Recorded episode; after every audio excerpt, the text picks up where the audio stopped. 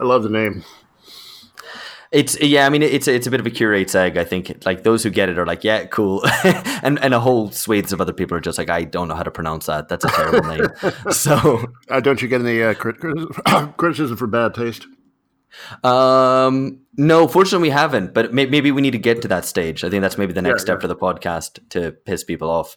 Um, I do have, yeah, we do have some criticisms of like the logo that they're like people are sick of Berlusconi staring them in the face, but you know, I think we have to. But I think I think the fact the fact that every few weeks it seems to be like, oh, I feel everything feels like 1990s Italy seems to be proving a point. well, exactly, Yeah, exactly. That guy won't go away, but you know now we've got our own here. Right, that's exactly it. Um, it, it 90s Italy foretells all our futures.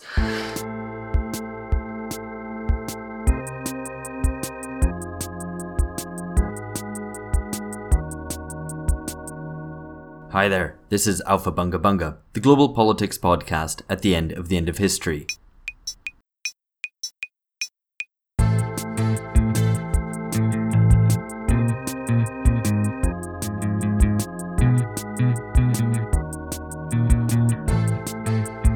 Welcome to new listeners who joined us in the past month or so.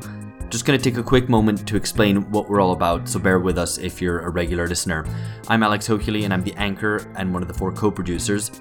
I'm based in Sao Paulo, Brazil, as is Ben Fogel, another of the producers. The other two, George Hoare and Philip Cunliffe, are in the UK.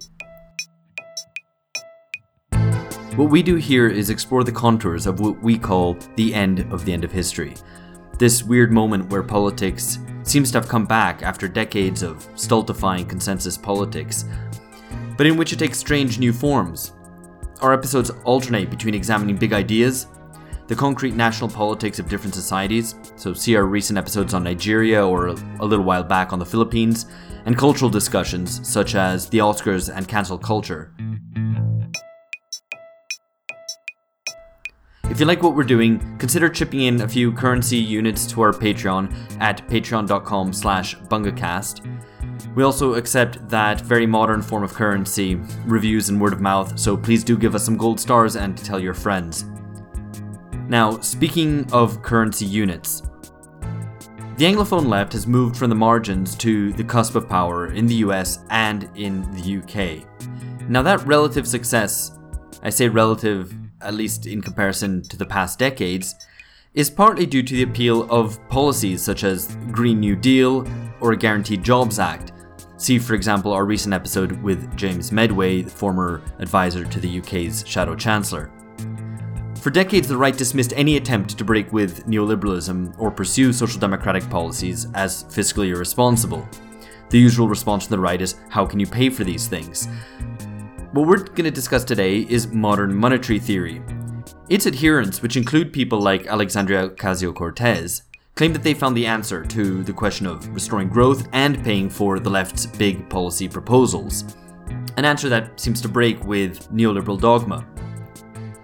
However, there are a lot of skeptics of this idea, and that includes today's guest, the author, journalist, and economist Doug Henwood, the author of a recent polemic against modern monetary theory, or MMT, in the latest edition of Jacobin. The link is in the show notes along with other readings. So, this week we delve into the case against MMT and why the left should be wary of embracing its proposals. Lest you think we at Alpha Bunga Bunga are anti MMT and that's a policy position of ours or anything like that, this is actually the first part of a two part series on MMT. The next one will see us talk to an MMT proponent to hear out the case in favor of it, and then we will discuss and unpick all the tensions and contradictions in each position at the end of it, as we tend to do. All right, here is myself and Ben Fogel talking to Doug Henwood. All right, hi Doug, welcome again. We are coming to you from the failed fascist state of Brazil, uh, where things are getting seriously weird. I say failed fascist state; it's not a failed state which is fascist; it's just failing to become a fascist state, uh, and is actually being held down by the usual immobilism of Brazil. So it's l- pretty weird. But let's talk about the United States rather than Brazil. Uh, Doug, uh, amidst the collapse of, of Russiagate, uh, which I think we're all very happy to see, and the beginning of the eternal uh, campaign season, how are you feeling about Bernie to get us started?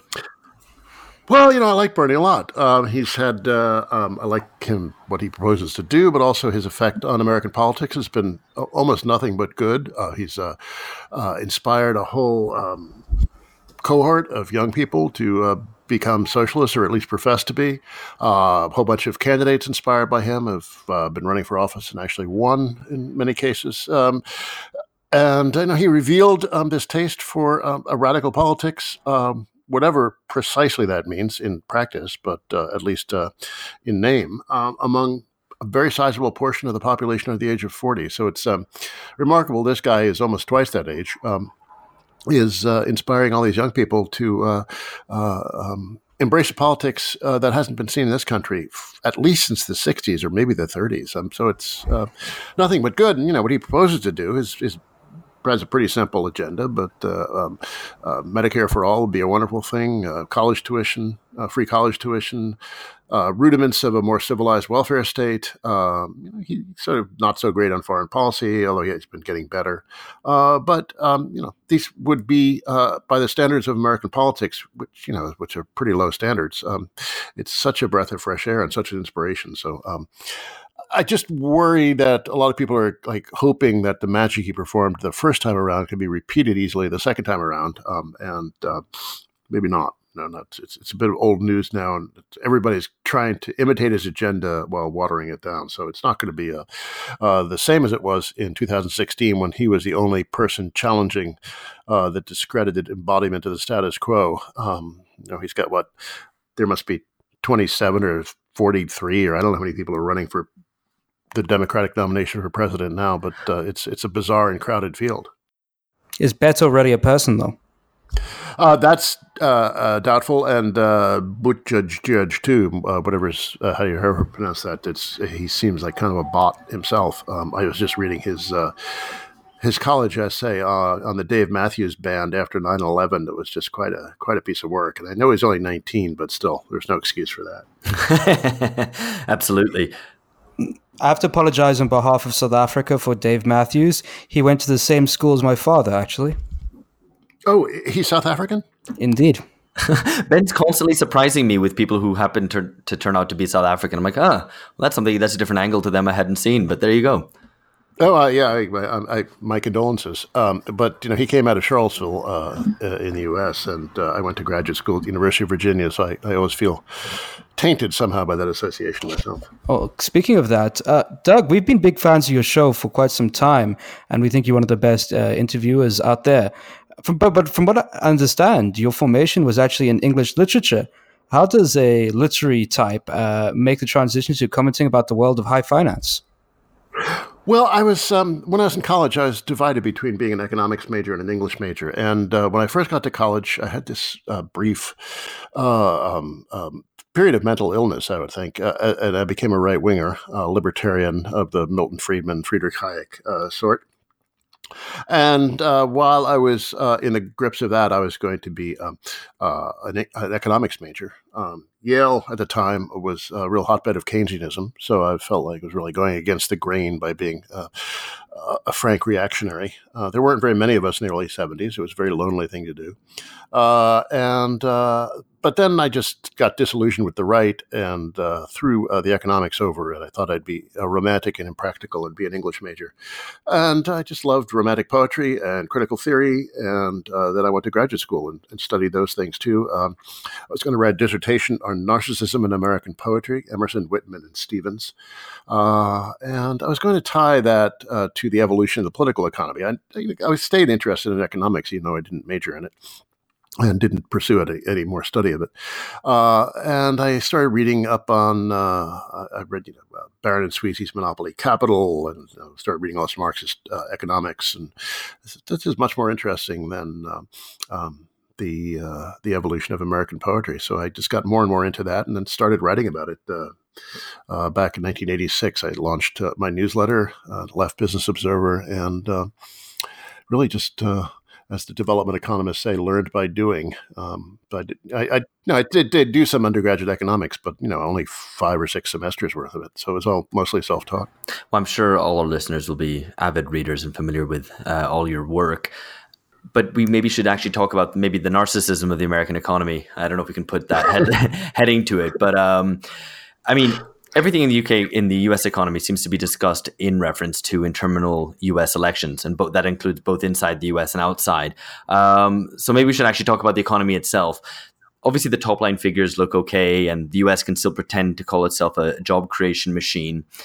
But of course, we know that the unemployment figures disguise quite a lot. So, beyond the media discussion of the economy, what state is the U.S. economy actually in? And I guess if we have to ask the question, you know, how does this play in the in the ne- in the elections? Well, by conventional measures, uh, given uh, the, the, numbers on income growth and unemployment, uh, Trump should be a shoe in for reelection. Although you know we're mm. a, a, while away from the, the actual election, so anything could happen over the next year. But American elections are actually very, very predictable. Um, you can predict them with a high degree of accuracy with just two variables uh, in the spring uh, before the election. That is the president's approval rating, and uh, the uh, the uh, the growth in, in real uh, per capita income. and the growth in real per capita income, while not gangbusters, is is looking pretty good. But the president's approval rating is very low. So that just by those conventional measures, Trump is not a shoe in. But you know, it's a very weird economy we're living in now. Uh, nothing seems to uh, behave, be behaving uh, as the textbooks uh, would would suggest. Uh, you should see with the unemployment rate now uh, just below four percent.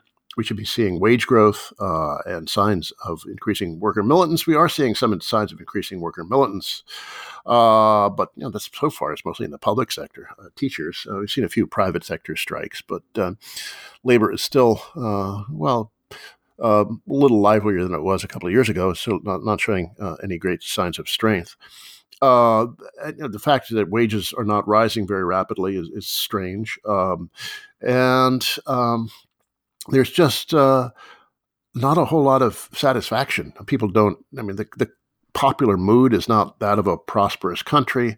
Uh, and we've been seeing this you know, incredible froth in the financial markets for several years now, just uh, booming markets. Um, bond market's been stumbling a bit, but the stock market has been doing mostly well for almost 10 years.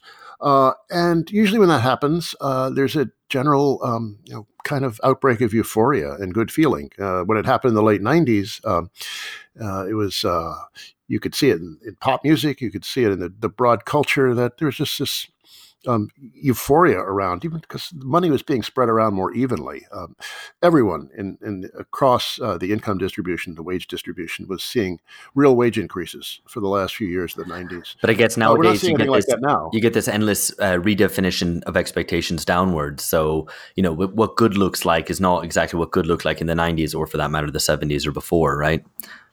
Yeah, um, but yeah, I think people have just come to expect nothing, um, and uh, right, yeah.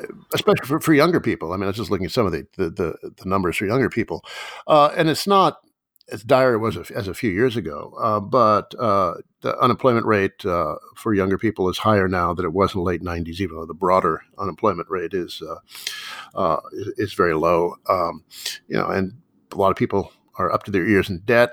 Um, so, uh, uh, you know, while things are certainly better than they were uh, in 2008 or 2010, uh, this is, you know, not happy days here, here again time. So let's get down to uh, the brass tacks of what we really want to get into here, um, which is the question of MMT. Ben.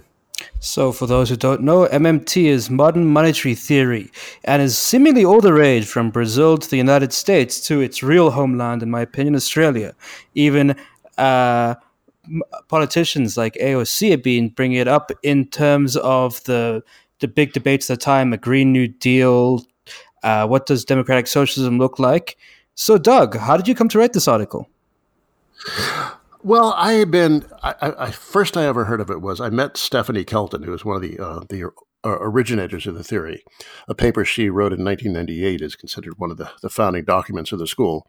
Uh, I met her when she was in graduate school at the New School here in New York uh, at a party, and uh, she said she was working on showing that the government didn't need to tax or borrow to spend. And I said, Wait, really? Are you serious? And uh, she said, Yeah. And I thought, you know, I was in the presence of a lunatic and uh, went and got another drink. Um, little did I know that 20 years later, you know, this thing would be all the rage. Uh, and a few years ago, I started hearing more and more about it. Uh, friends of mine, like uh, well, one friend of mine who was in a Marxist feminist reading group in Brooklyn said Ariota was talking about it there. Uh, a lot of the DSA people were talking about it. Um, it was uh, just spreading around on on the left, more the softer left, not you know the real. Uh, you're not you're not going to find uh, Trotskyist groups talking about it, but you know I think a lot of people on, on the softer social democratic left uh, and liberals found this a very engaging doctrine because the you know, the, the question always is when you propose something ambitious, some, something like Medicare for all or a Green New Deal, how are you going to pay for it? Which is a legitimate question, uh, although it's often used uh, cynically to shut things down. But you know how how you're going to pay for something is an important question. But the um, the temptation of modern monetary theory is uh, to say, well, you know, I don't really have to pay for things. Uh, the government can just uh, write uh, checks, print money, uh, the, the, the metaphor they always use is, is keystrokes that uh, money is just created by the government out of thin air by tapping on a computer keyboard. right and, and you're quite um, uh, and you're quite sarcastic about this in your article constantly uh, very often referring to keystrokes as just magicking progress out of thin air which i think is a you know yeah i think um, you know I the, the theory that the, well, let me say this. It's kind of hard to talk about modern monetary theory in, in, any rigorous way because they're so slippery about defining it. So, if you look at some of the cornerstone doctrines uh, that you don't need to tax or borrow uh, to spend, uh, that's in, the, in under American law. That's just not true. The government cannot spend money that it hasn't either gotten through borrowing or taxation.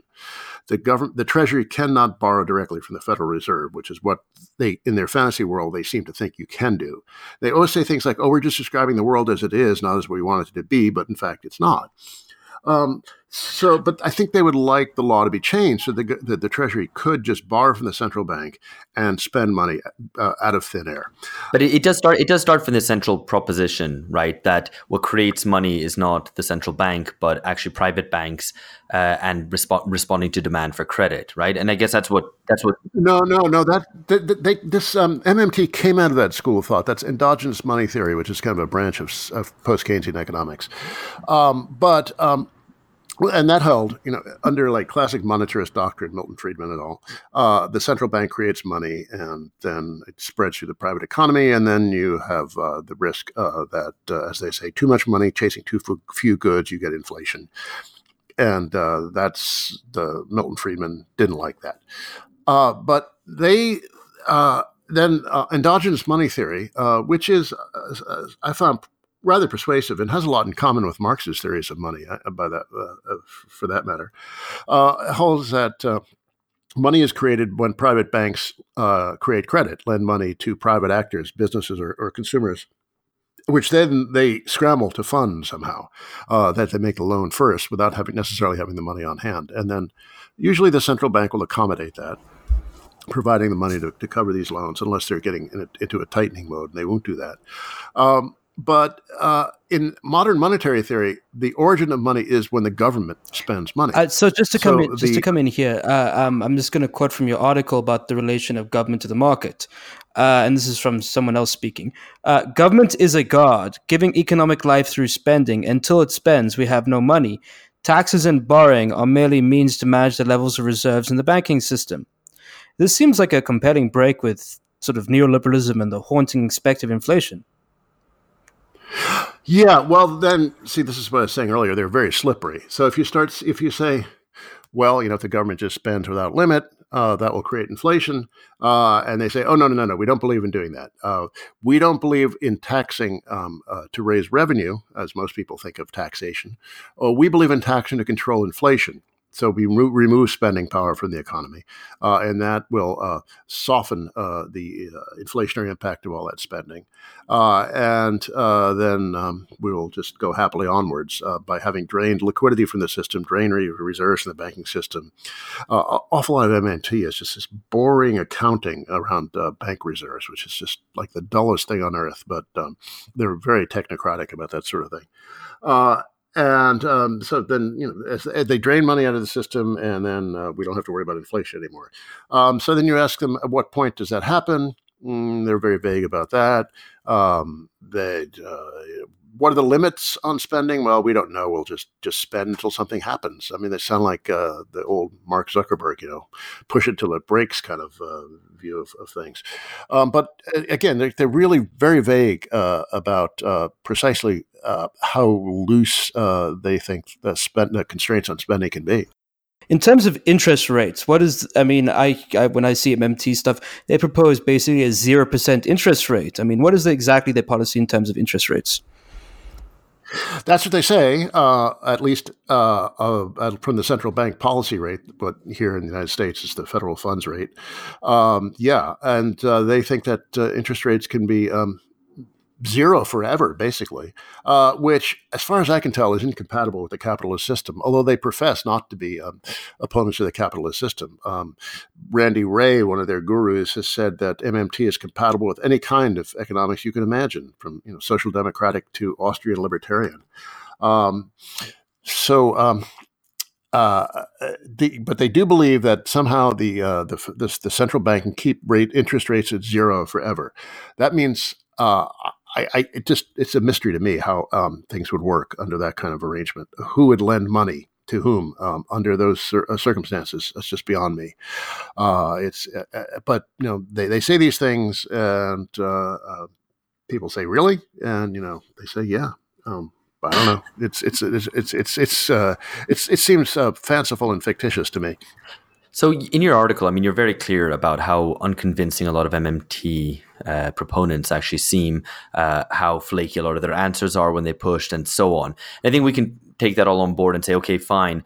But if we actually get down to the economics of the matter. I mean, do you find that there's any validity to their proposals? In your article, you seem to hint that, well, you know, if they're just saying that we don't need to be so worried about the deficit and we can print a little bit of money, uh, you know, the state can lead investment a little bit more, that's kind of all right. I mean, do you go along with that? Yeah, I mean, you know, I'm, it's hard to say, tell sometimes where they're just sort of like somewhat uh, kinky Keynesians. Uh, um, or they actually believe that the government can spend without limit. It's really hard to tell. So sometimes they just say, you know, it's sometimes it's just well, in a recession, the government can spend money uh, and uh, get us out of the recession, or the government can borrow and make long term investments. We needn't worry so much about the deficit within reason. Um, th- those are all fairly reasonable. I mean, you could argue about you know, the levels.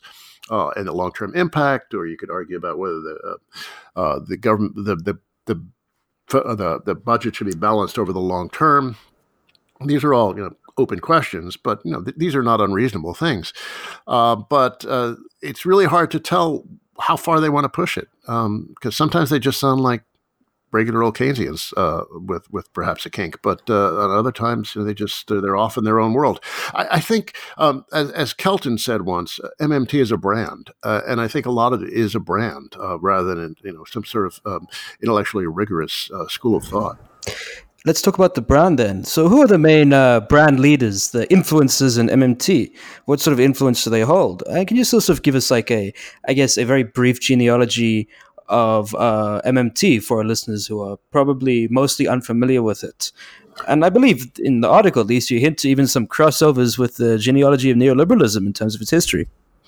Well, the um, the the founding documents of the school are, as I mentioned, Stephanie Kelton's paper earlier from 1998, uh, and Randy Wray, um, who uh, uh, had a book, Modern Monetary Theory, first edition came out in '98. Uh, uh, the um, the kind of um, that Vatican of, of MMT thinking is the University of Missouri in Kansas City. Um, several of the people uh, either were there or passed through there. Wray was there for a long time. Uh, Kelton was there. Uh, Pavlina Tcherneva, who is a younger uh, person who works uh, heavily on the job guarantee, which is part of MMT, uh, was there. Uh, and then also the Levy Institute at Bard College is another outpost of theirs. it, you know, at first I thought it was. Um, a very American doctrine. It seems to me very dependent upon uh, the imperial privilege the United States has by issuing the world's currency, the dollar.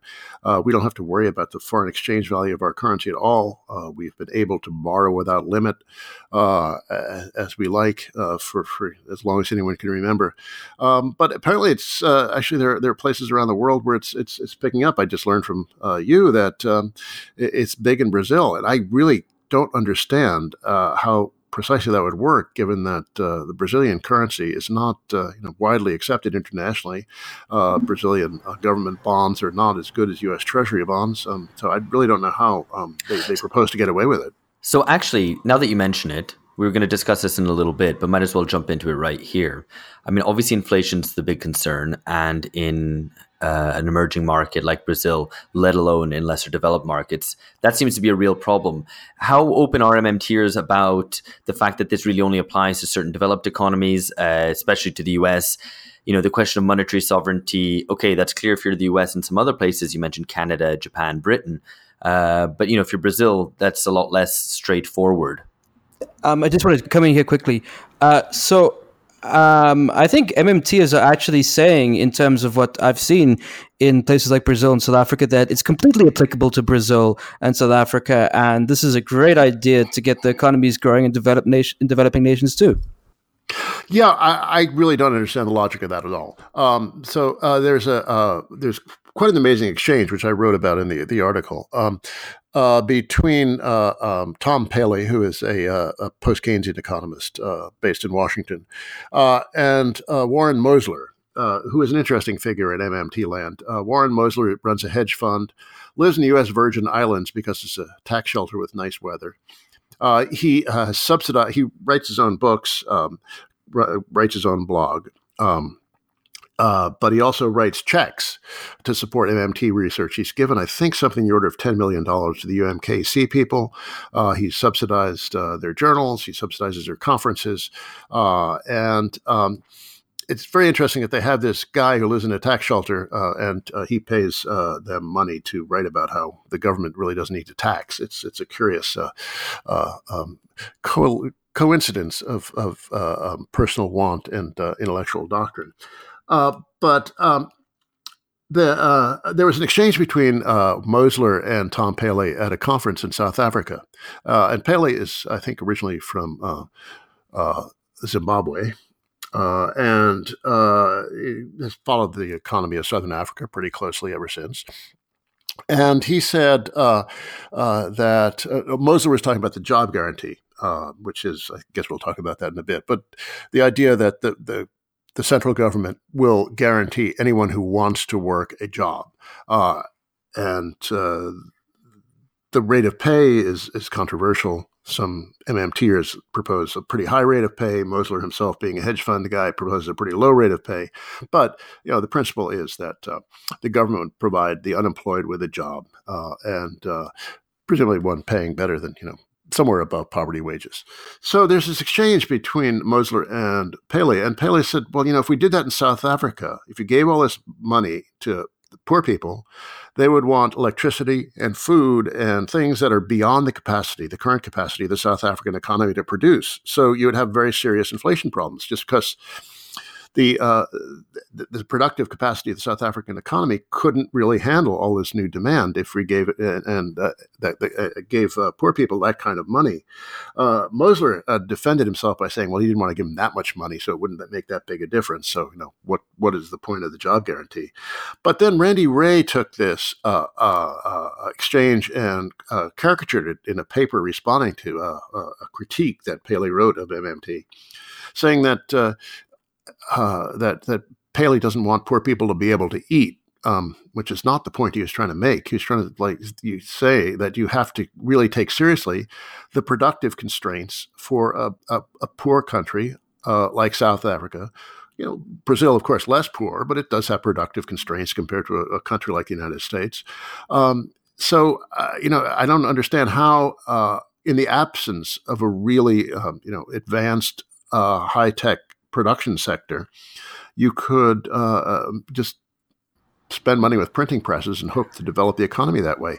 They're very scornful of foreign borrowing, for example, um, for for uh, um, developing countries. Uh, so uh, yeah, and you're and you're very clear about the difficulties of actually acquiring capital goods, you know, without borrowing. You know, you need to import. How do you put it? Like locomotives and you know nuclear power plants and whatever. Uh, you can't just magic that out of thin air. Yeah, and, and, and to do that, you need dollars and euros and yen. Uh, you don't because that's the the, the, the, the companies that make those things are based in, in the first world countries, then they want hard money to, to pay for the goods. And it's very hard. You know, you can't. Ex- how do you pronounce the Brazilian currency? Real or real? Real, yeah. Yeah, my Portuguese is terrible. No, no, it's good. It's good. uh, you you can't pay for you know like German machine tools with reals. They just the Germans want euros for that. Uh, same thing, you know, South African rand. Um, they, you need to borrow in those currencies if you want to buy advanced uh, productive goods. Now, you could probably, you know, push the boundaries a little bit by printing money and maybe you know like give poor people a little extra but then if you start creating inflation uh, you're going to um, create a whole lot of political tensions as well between middle income people who see these poor folks getting money and the price of their uh, their goods rising, uh, and so uh, there, there's going to be a lot of internal uh, struggle over um, this, this, this kind of funny money finance.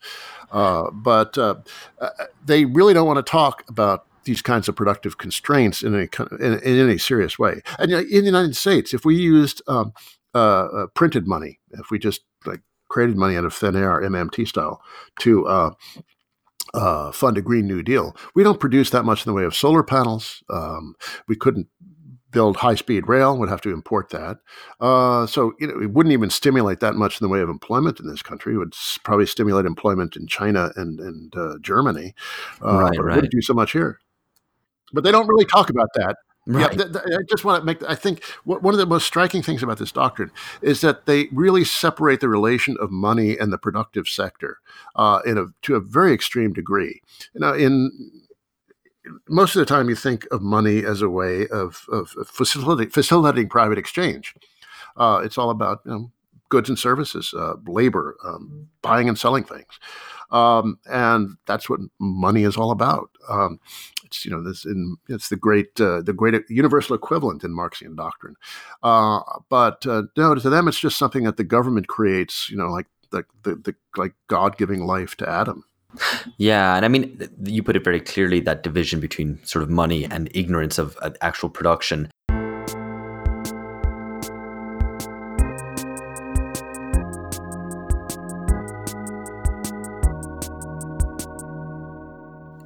To return a little bit to the case of emerging economies, I mean, it, it's I think it's pretty clear that the, the, problems of money chasing not enough economic activity, as a sort of thought experiment, and to try to make a case for how MMT might work, could one imagine under an authoritarian government, I guess, uh, with enough control over production in an emerging economy, which would be able to actually create enough economic activity and drive that investment towards uh, productive ends?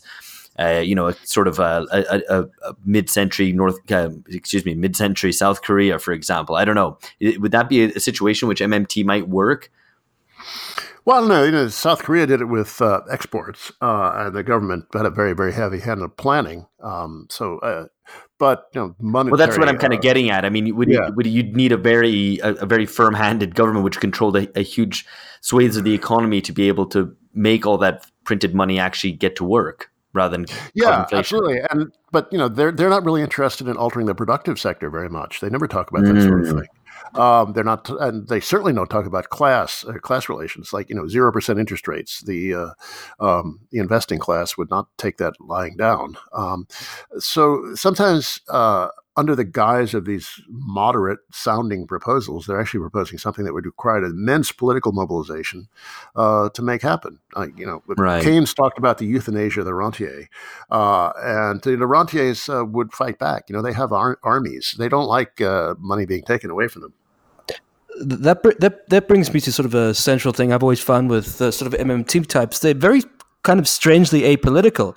It's kind of like a technocratic doctrine that promises all the benefits for redistributive policy with none of the trade offs, none of the confrontations and mobilizations that you would need to put the investor class in its place. Oh, that's absolutely true. I mean, there's nothing about class uh, that you can see anywhere in, in their in, in, their literature. And I read a lot of it. I, like that's one of the reasons it took me. I, I first started talking to uh, Bhaskar Sunkara about writing this piece on MMT.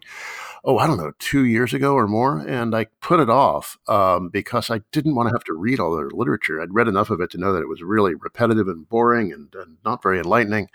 Uh, and so I, I, I, finally decided, okay, this thing is out of control. Everybody's talking about it. I must, um, I must uh, launch my salvo. But uh, uh it was. Uh, uh, the, the, um, the absolute indifference to class is very, very striking. Uh, and you know that comes out in the job guarantee as well. I mean, it comes out in both ends of the class spectrum. Um, the, uh, the, the the lower end of the working class, and also uh, the uh, the the upper classes that would not take kindly to um, having their um, their wealth inflated away. Uh, so that that uh, we're going to come back to the jobs guarantee in a second, but uh, one of the other weak points which you identify in terms of MMT is taxation policy, and you sort of make the argument in the article that us we as socialists in uh, our limited capacity in today's world need to focus on taxation as it entails some sort of uh, class-based uh, confrontation or limiting the power of the ruling class and so forth. How does taxation play in a sort of socialist fiscal strategy? Well, I, I think you know in this um, grim time we live in, uh, where uh, um, in the U.S., I, you know, socialism has uh, has, has a, a, a salience and a prestige that it hasn't had in a long time, but this is unusual in the world, and it's very unusual for the U.S. to be leading the way in this area. Uh, but um, in any case, you know that uh, the idea that uh, to me, taxation is a is a kind of socialization of resources. Uh, we're taking money away from uh, upper income people, but you know, I, I, think we need to be honest that, uh, and this this point got edited out of my article from, from Jacobin. But if we want anything like uh, a developed welfare state in the United States, everyone is going to be, have to be taxed more uh, people at the 50th percentile, people at the 70th percentile, uh, you know, and certainly people, you know, 90 and above, absolutely. Um, but, you know, when you start taxing people at the very, very high end, um, they're going to stop paying each other so much. Um, so, you know, how much of that money would evaporate when you try to uh, uh, uh seize it is, is a question, but you can certainly get some of it. Uh, there, there are a couple of academic papers that show that the, the ideal top tax rate is somewhere around 70%. That's the, that maximizes the, the revenue um, and and uh, uh, um, uh, sort of gets on top of all the avoidance strategies that rich people might have. But um, you know that since they don't really think about uh, the relation of, of money and uh, um, to uh, the world of production and all the, social relations around the world of production, their their their view of taxation is, is extremely technocratic. It's just a way of removing liquidity from the economy if things get a little too hot. Um, but to me, taking money away from uh, a, a, private consumption, the sphere of private consumption, and uh, uh, putting that towards public use, um, you know, that that's a kind of fiscal politics uh, with uh, socialist intent. Uh, so, for example, the example I give uh, in examples I give in the article is fewer Lamborghinis and more bullet trains. You know, fewer Hamptons beach houses and more public housing. Um, so we want to take money away from rich people so that the money they spend uh, can't be um, you know, the, the doesn't hog up the resources. They could be used for uh, more public spirited pursuits.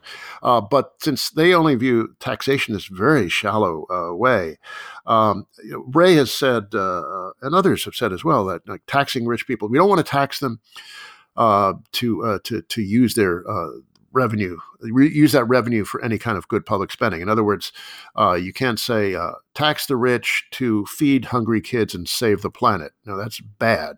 Uh, they talk about just taking their money away because they're too rich, um, which I don't know. It seems to me much better politics to say tax the rich and uh, spend the money on saving the earth and feeding poor kids than it does to say let's just take their money and burn it.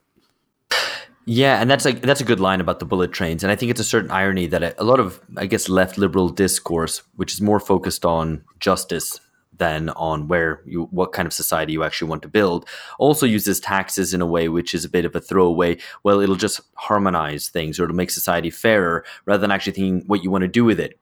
And I guess MMT seems like, well, look, you've got all this unlimited cash that you could spend, but it also fails to ask what you actually want to spend it on and what kind of production do you want. Um, And, and yeah, I quote I quote Jen, uh, Joan Robinson a couple of places in there uh, where she says, you know, she was criticizing uh, what the vulgarizations of Keynes, but even Keynes himself to some degree, you know, who famously said uh, he'd rather people just dig up holes, dig holes and fill them back up again um, as a way of creating jobs than just uh, let unemployment stay high. Um, and you know, I can understand where he's coming from, but on the other hand, uh, there there really needs to be some thought about what we're spending money on. Uh, a lot of you know, liberal discourse just thinks of uh, uh, you know jack up the deficit, stimulate the economy, and uh, don't really think about the structure of that economy or what is being uh, produced, what is being consumed, um, how sustainable is it over the long term. They're not not not so much interest in that, and MMT uh, also suffers from that. There's really not much interest in uh, reshaping um, uh, the world of production, or certainly not the world of social relations, the you know, ownership and control and uh, boss and worker and all those sorts of things. Not not much interest in those things at all. Right, and that very, comes very clear. Excuse me, that comes through very clearly in your critique. One other really hot idea in the world of political economy, of course, is UBI, and you know, I one thing which is associated with MMT which is a jobs guarantee, which you've already mentioned, seems to be potentially a little bit more appealing than uh, than a UBI, than universal basic income. But like with UBI, where you can have a bad UBI, which is just an excuse to cut welfare and public services and keep people on a pittance, and you can also have a more progressive version of UBI. I'm personally skeptical, but one can imagine such a thing. Uh, likewise, with the jobs guarantee, I think we probably also have to get into the nitty gritty and actually examine what does this jobs guarantee look like and what are you actually producing? Are you just having people dig holes? So maybe you could talk us through a little bit about how whether you're sympathetic at all to a jobs guarantee and, and under what form. Uh, I I go back and forth in this, uh, and I can't really make up my mind. Also I feel that somewhat that way about UBI. I mean, there are things I find appealing about a UBI. On the other hand, I think there are real political limitations to the popularity of paying healthy people to do nothing. Um, I think for uh, people who have to, you know, are, are working, um, there's going to be a lot of resentment of paying people to do nothing. Uh, on the other hand, um, work sucks, and I can understand the appeal of wanting to get away from it. So, you know, I have, I have mixed feelings about that. Um, a job guarantee uh, avoids that problem of paying people, you know, the, the, the political problem of paying people to do nothing. Uh, but uh, in the proposals that the uh, MMT people have come up with, um, what they want uh, the job guarantee to do is not all that inspiring necessarily. Uh, they make, and Pavlina Tcherneva, who's written several papers on this, is their their leading um, job guarantee person, uh, and in her paper she argues uh, that uh, the wage should be about fifteen dollars an hour, which is something like the 35th or 36th percentile of the American wage distribution. So it would not be a, a, a strictly low wage uh, employment. It would also come with full uh, benefits, uh, health and and uh, and uh, sick benefits and all kinds of things like that. Um, and by their estimate, it would maybe be about two percent of GDP. I don't, you know, I don't know how if that's exact, but it would not be uh, extremely too expensive to uh, to to do a, a, job guarantee of that sort. But they say uh, she and her colleagues say very explicitly that do not want to compete with the private sector. Why I don't know, but they say they do not want to compete with the private sector. And they also shy away from any kind of the ambitious uh, um, uh, New Deal style proposals, infrastructure spending in particular. Um, so you know, the all the, the the, WPA in the 1930s produced uh, roads and dams and post offices and schools. Uh, the U.S. is still living on the infrastructure that was created, you know, 80 years ago during during that that period. Uh, my friends uh, Dick Walker and Gray Brechin, who run this Living New Deal project out of Berkeley, um, have been mapping uh, all these uh, uh, these WPA things and other New Deal projects around the country, and we just there, most people had no idea, even until they started doing this, of just how extensive that infrastructure building was. They don't want to do that, and in a period where American infrastructure is literally falling to pieces uh, where bridges collapse all the time, uh, you know, just basic stuff like that. But also where we want to think about creating a whole new green infrastructure uh, to to uh, do what we can to uh, uh, stave off the, the, horrors of climate change. There's not much they have to say about that. So they um, they're interested in kinds of things like planting trees and cleaning up uh, trash in, in yards, and you know, there's a lot of what some people might think of as make work, and you know, these are not you, pointless um, tasks, but uh, and if it's temporary, you can be ju- it can be justified, right? Yeah, but the other thing is, you know, they also talk about care work, and uh, I, I completely agree with this this part of the analysis that care work is mostly done by women, uh, and uh, because of that, it is uh, disparaged, uh, and it is uh, you know that that uh, the big infrastructure projects usually done by male labor, and that has more prestige.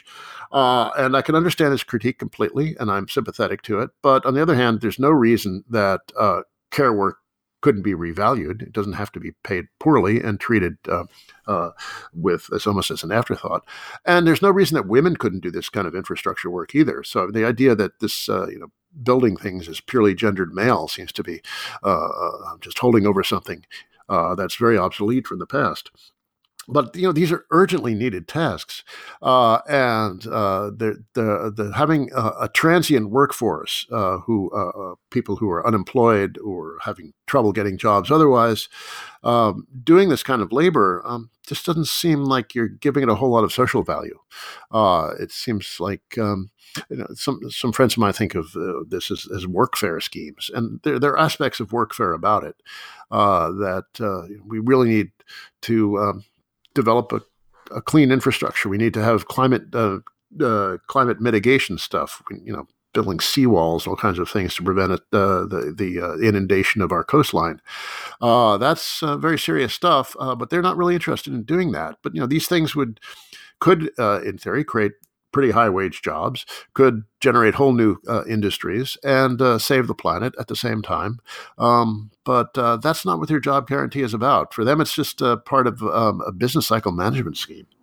Right, absolutely. I think and I think we can be sympathetic to a jobs guarantee and try to think through what a good one might look like. As you say, there's a lot of useful things to be done in the economy which currently aren't remunerated uh, and which should be done, in fact. And it means stepping on the private sector. You know, that to right. do these things right, we need to step on the private sector's free, freedom of investment, which is, oh, uh, f- for the bourgeoisie, that's a big deal.